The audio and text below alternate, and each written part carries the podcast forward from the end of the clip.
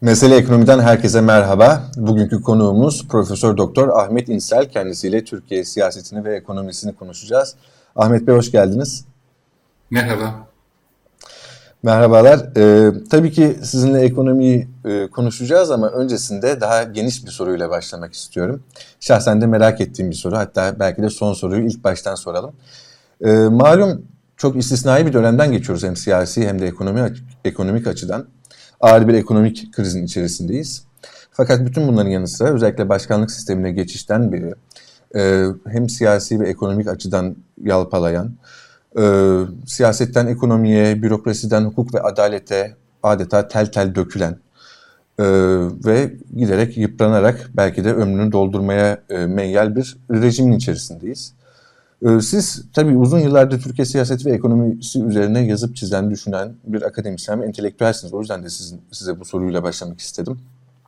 Ee, bu içinde bulunduğumuz garip durumu, e, giderek otoriterleşmesi ve yozlaşması, kesifleşen bu tek adam rejimini, bu Erdoğan rejimini ya da Erdoğanizmi, Türkiye siyasi tarihinde, Osmanlı Türkiye modernleşmesinden ya da Cumhuriyet'ten bugüne Türkiye'ye yakın siyasi tarihinde nereye koyuyorsunuz? Nasıl tanımlarsınız bulunduğu yeri?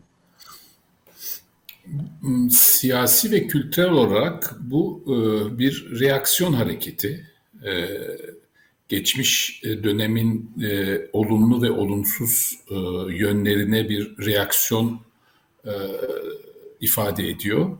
İktisadi olarak ise bir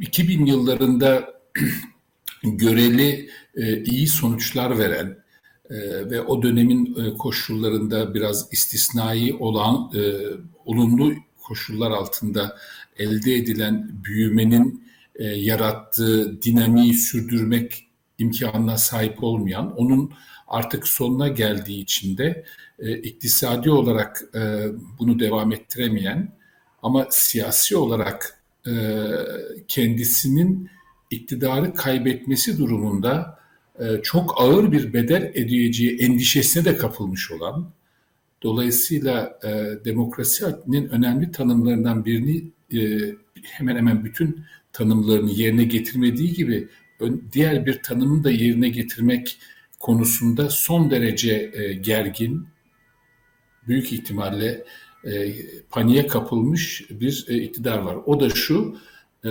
demokrasi aynı zamanda iktidarın e, zaman zaman el değiştirmesidir. İktidarın sürekli aynı kişi, aynı parti tarafından e, yürütülmesi, e, alternatiflerinin iktidara gelmesinin engellenmesi demokrasinin zayıflamasına yol açar. Türkiye'de de 20 yıl devam etmiş bir iktidarın bu çerçevede yarattığı büyük yıkımı görüyoruz.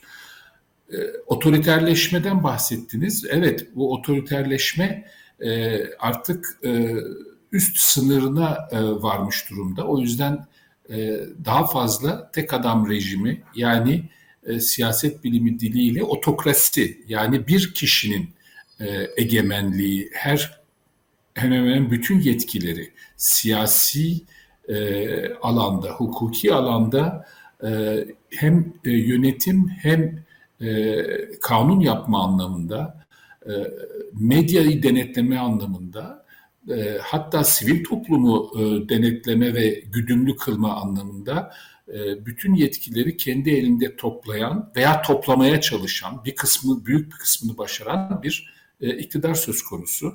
Bu tür iktidarlarda biraz evvel siz de bahsettiniz. E, otokratik rejimlerde o tek adamın ismiyle anılır iktidarın niteliği. O yüzden de Erdoğanizm diyoruz. Nasıl Putinizm dediğimiz gibi e, Erdoğanizm diyoruz. Çünkü o kişinin iktidarda kalmasına yönelik tasarlanmış bir siyasi yapı bu. E, Tayyip Erdoğan seçilemediğinde, iktidarı kaybettiğinde e, veyahut e, iktidardan çekildiğinde onun yerine gelecek ve bunu bu şekilde sürdürecek bir yapı söz konusu değil. O yüzden de e, bu tür rejimler e, o kişinin iktidarıyla tarihi hayatı sınırlı rejimler olurlar genellikle. Peki şöyle sorayım. Şimdi mesela içinde bulunduğumuz ekonomik buhran e, ve bazı siyasi şartlar sebebiyle çeşitli yorumcular içinde bulunduğumuz durumu 1990'lı yıllarla mukayese ediyor ya da uzun yıllardır bu işte ceberrut devlet politikaları, polis şiddeti veyahut işte hukukun üstünlüğünün e, uygulanmaması ya da altının oyulması sebebiyle darbe dönemleriyle mukayese edildiği oldu. Siz bu mukayeselere katılıyor musunuz veya şöyle diyebiliriz bu Türkiye siyasi tarihindeki tarihsel izleyin bir devamı mı bu içinde bulunduğumuz e, Erdoğan rejimi yoksa kendine özgün kendine özgü e, özellikleri olan müstesna bir dönemde miyiz? İkisi birden. E, kendine özgü e, özellikleri var. E, o yüzden zaten Erdoğanizm diyoruz. Klasik e, Türkiye'deki e, otoriterizmin sürekliliğini aşan bir yapısı var. E, dolayısıyla bir özgürlüğü var. E, Erdoğan, e, Tayyip Erdoğan'ın iktidarında ve Adalet ve Kalkınma Partisi'nin iktidarında özellikle kimi e, verilere göre 2007-2008'den itibaren, kimi verilere göre 2010'dan itibaren, e, kimi verilere göre Gezi'den itibaren ama her durumda belli bir tarihten itibaren e, sürekli iktidarın tek elde giderek daha fazla toplandığı ve sonuçta da bir başkanlık hatta başkancılık rejimi olarak tanımladığımız tek adam rejimini kağıt üzerinde anayasa olarak ve fiili olarak e, dayattığı, kurduğu bir rejim var. Bu özgül tarafı. E, özgül olmayan Türkiye toplumunun veya Türkiye tarihinin uzun e, vadede, uzun süre içinde sürekli ürettiği, beslendiği otoriter yapı ve geleneklerden de beslendiği bir vaka aynı zamanda. Zaten Tayyip Erdoğan'ın ve Adalet ve Kalkınma Partisi'nin iktidara geldikten e, sonra özellikle 2007 seçimlerinden sonra giderek daha fazla otoriterleşmesini e, mümkün kılan, buna karşı direnme, toplumsal veya kurumsal direnme imkanlarının e, oluşamamasının nedenlerinden bir tanesi siyasi yapının ondan önce devralınan siyasi yapının otoriter gelenekler üzerine oturmuş olmasından kaynaklanıyor. O yüzden e, evet bazı tezahürleri itibariyle darbe rejimleriyle e, askeri darbe dönemleriyle karşılaştırılabilir. Bütün diktatörlükler karşılaştırıldığı gibi. E, elbette 1990'lardaki e, o büyük hesap kanlı dönem, yargısız infazlar, e, ve büyük yolsuzlukların olduğu dönemle karşılaştırılabilir. Zaten çoğunlukla diktatörlüklerin e, özelliklerinden bir tanesi e, istisnailer haricinde bu tür otokratik rejimlerde yolsuzluklar da otokratik rejimin olmazsa olmaz bir saç ayağıdır. Çünkü o sayede elde edilen e, rıza ve o sayede elde e, oluşturulan e, kliyantelist alışveriş ilişkisi sayesinde iktidar e, kendini e, daha güçlü kılar. Bunlar 1990'larda da gördüğümüz şeyler ama arada büyük farklar var. Örneğin 1990'larda hiçbir iktidar yapısı, hiçbir parti, hiçbir kişi, Tansu Çiller, Mesut Yılmaz, Necmettin Erbakan, o zaman başbakan olan isimleri e, kastediyorum. E, Süleyman Demirel, e, Bülent Ecevit, e, hiçbiri e, iktidarda birkaç yıldan fazla kalabilmiş ve dolayısıyla kendi şahsi iktidarlarını oluşturabilmiş değiller. Askeri rejimlerle benzetme yapılabilir ama askeri rejimlerin Türkiye'de hem 1960 hem 1980 darbesi sonrasında oluşturulan rejimlerin niteliklerinden bir tanesi hızla seçimlere gitmek ve en azından kağıt üzerinde bile olsa iktidarı seçimlerle oluşmuş sivil hükümetlere devretmekti. Şimdi böyle bir durum yok. Ee, Erdoğanizm buna dayanmıyor. Erdoğanizm seçimlerle gelen ama seçimleri tamamen kendi e, imkanları, devlet imkanları ve e, baskı imkanlarıyla seçimleri kendi lehine çevirecek her türlü e, yolu kullanmaya yatkın ve kullanmaktan imtina etmeyen bir e, baskı rejimi. Bunu e, doğrusu Türkiye tarihinde e, uzun süreli bu şekilde devam etmiş, son 10 yıldan bahsediyorum. Bu şekilde devam etmiş bir e, rejim ancak tek parti rejimle karşılaştırabiliriz. Ama o da tek parti rejimi. O da başka bir şey. Bununla karşılaştırmadığımızda AKP e, yönetimi tek parti yönetimi değil. Dolayısıyla kendine özgü e, dinamikleri olan e, Türkiye Cumhuriyet tarihinde e, diğer Cumhuriyet tarihinin diğer e, safhalarıyla benzerlikler gösteren özellikle otoriterlik açısından, demokrasi kısıtı açısından, e, yolsuzluklar açısından benzerlikler gösteren ama kendi dinamiği tamamen özgün olan bir e, iktidardan bahsediyoruz. Peki isterseniz biraz da ekonomiye geçelim. Malum giderek ağırlaşan bir ekonomik krizin içerisinde Türkiye ee, ve özellikle yüksek enflasyonla mücadele adı altında akla ve mantığa sığmayan maliye ve para politikaları e, uygulanmaya çalışılıyor ve, ve özetle aslında bir ekonomiyi yönetememe hali söz konusu.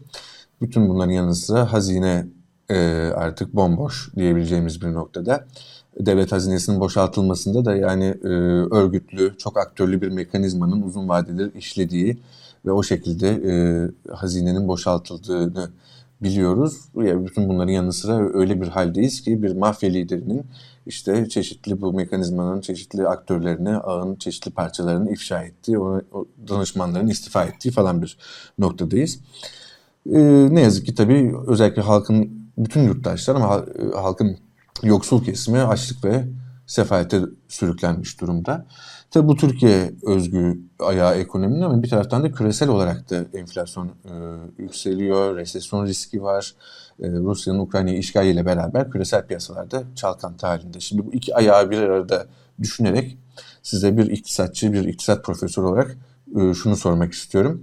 Türkiye'nin içinde bulunduğu bir ekonomik hal Sizce ne kadar sürdürülebilir? Nereye doğru gidiyor? Tabii ki seçime endekslenmiş durumdayız herkes. Ee, ekonomiyi de bu seçimle beraber bazı hatta iyimser yorumlar ekonomiyle beraber, şey, seçimle beraber ekonominin hızlıca yükselebil, e, düzelebileceğine dair ümit var konuşuyor.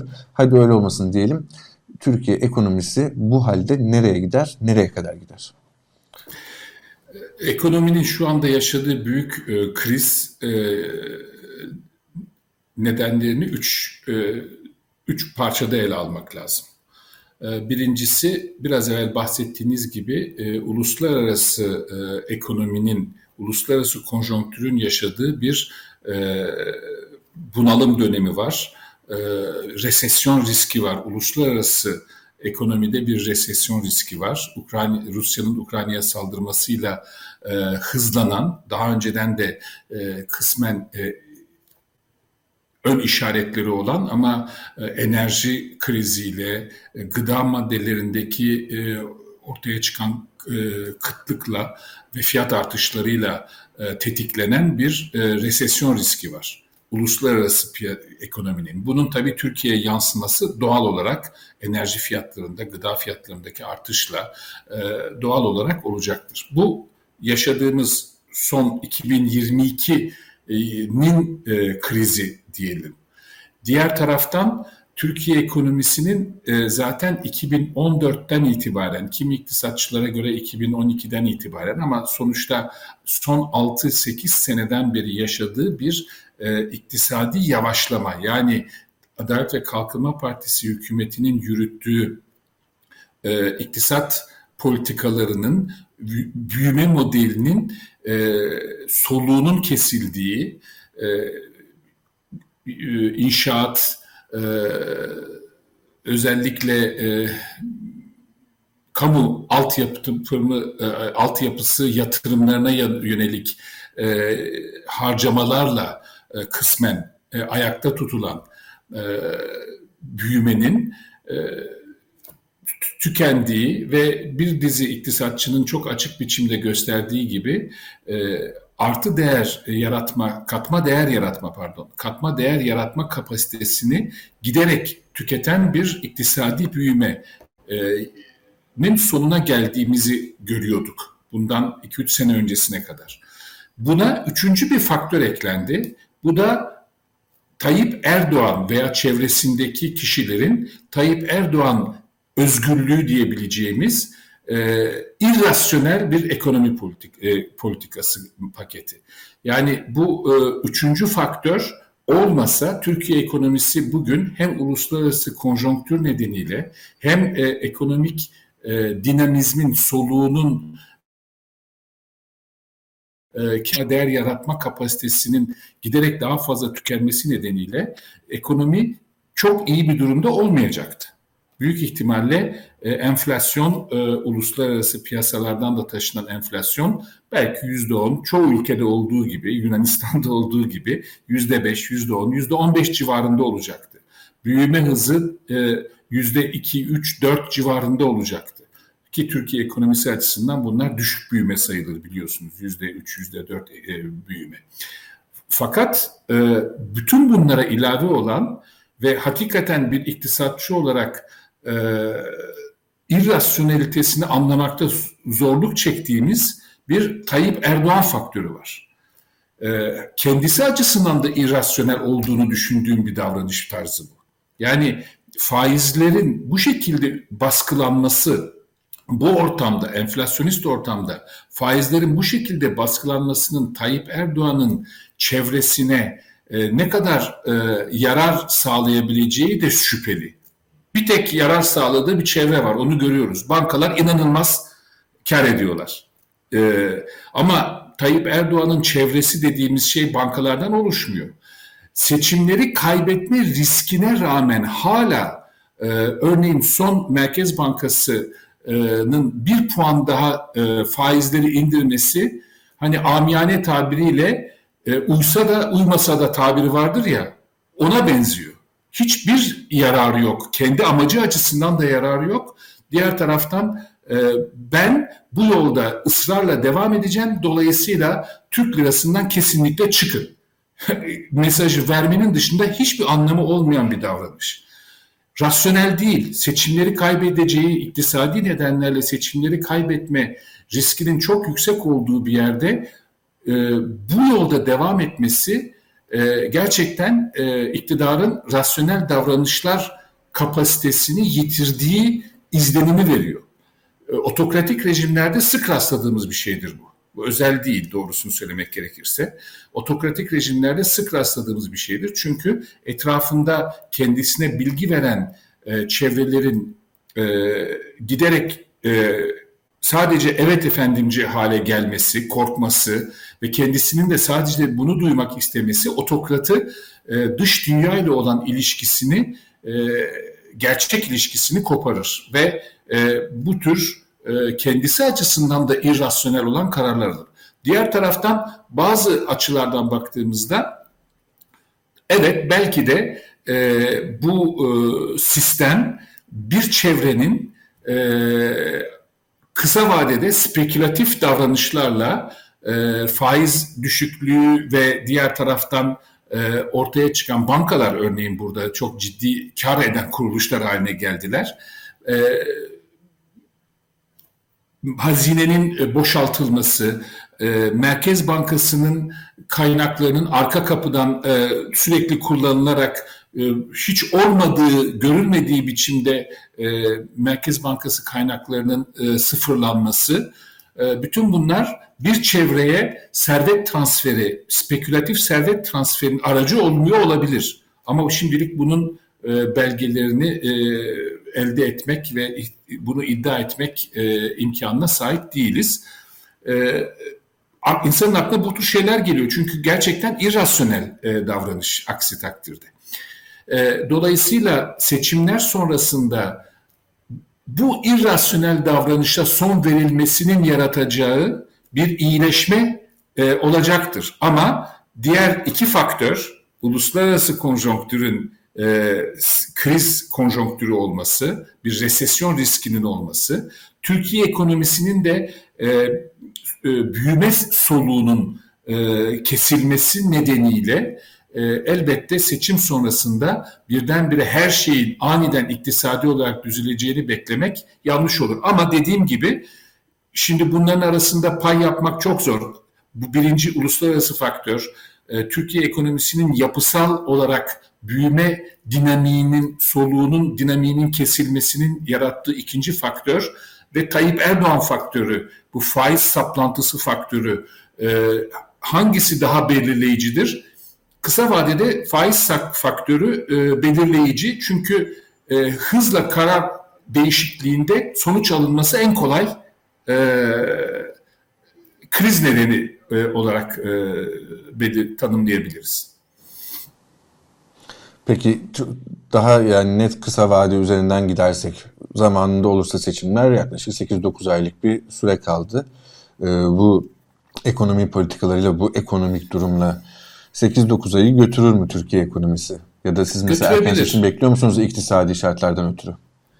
E, doğrusu beklemiyorum çünkü zaten Tayyip Erdoğan'ın kendisi de nereden e, edindiğini bilmediğim bilgilerle e, işte e, Şubat-Mart aylarında ekonominin düzeleceğini e, söylemeye başladı ki e, genellikle Tayyip Erdoğan düşündüğünü yüksek sesle söyleyen birisidir. Dolayısıyla ben buna inandığını da düşünüyorum doğrusu, inandırıldığını da düşünüyorum. E, ve erken seçime bu ortamda gitmenin kendisi açısından bir yararı yok. E, elindeki imkanları, e, yurt dışından bulabileceği parayı, e, çeşitli biçimlerde Türkiye sokulacak olan e, paraları kullanarak e, kısa vadede bir iyileşme sağlay sağlamak ve kötüye giden durumun iyileştiğini en azından e, göstererek seçmenlerde e, kendisine sırt çeviren e, seçmenlerinde e, yeniden bir e, e, cazibe yaratmayı düşünüyor olabilir. E, büyük ihtimalle öyledir zaten. E, fakat bunun e, sonuç e, verme ihtimali e, sınırlı. Çünkü e, buradan elde edilebilecek iyileşme e, sadece e, çok kısıtlı alanlarda işte dövizin biraz e, e, doların e, 1-2 lira daha e, değer kaybetmesi Türk lirası karşısında veya Türk lirasının 1-2 lira e, değer kazanması dolar karşısında gibi olabilir. Ama işsizliği e, bu yolla kısa vadede e, kaldırması mümkün, azaltması çok zor gözüküyor. Bütçe açığını daha da arttırarak, hazine kaynaklarını daha da kullanarak ve borçlanmayı daha da arttırarak yapılacak olan bu işlemler e, tabii aynı zamanda şöyle bir risk taşıyor. Seçimleri kaybettiğinde Tayyip Erdoğan e, kendisinden sonraki hükümete de çok ağır bir e, bedel ödenmesi gerektiren bir yapı bırakacak. E, bu da kısmen kendisinin e, e, siyasette işte bakın bunlar geldiler böyle oldular diyerek yeniden hamle yapma kapısında açık bırakma amacı taşıyor olabilir. Ama e, ben e, gelinen durumda e, iktisadi nedenlerle e, seçmenlerinin yeniden Tayyip Erdoğan'a e, dönme ihtimalinin az olduğunu düşünüyorum. Ama buna karşılık e, siyasi oyunlarla, ideolojik manevralarla, uluslararası politikada yapabileceği bazı manevralarla, yani ideolojik ve siyasi alandaki manevralarıyla e, seçmeni e, kendine çevirme e, imkanı sanki daha fazla olabilir. Çünkü orada sonuç hemen alınır. E, iktisatta alınmaz ama diğerlerinde sonuç işte gördük 2015 e, e, Haziran seçimleriyle Kasım seçimleri arasında bu tür siyasi manevralarla sonuç değiştirilebiliyor. İktisadi olarak alınan kararlar onu değiştirmek mümkün olmazdı. Ahmet Bey çok teşekkürler değerlendirmeleriniz için. Peki, iyi günler. Bugün Profesör Doktor Ahmet İnsel ile Türkiye siyaseti ve Türkiye ekonomisini konuştuk. Bizi izlediğiniz için teşekkür ederiz.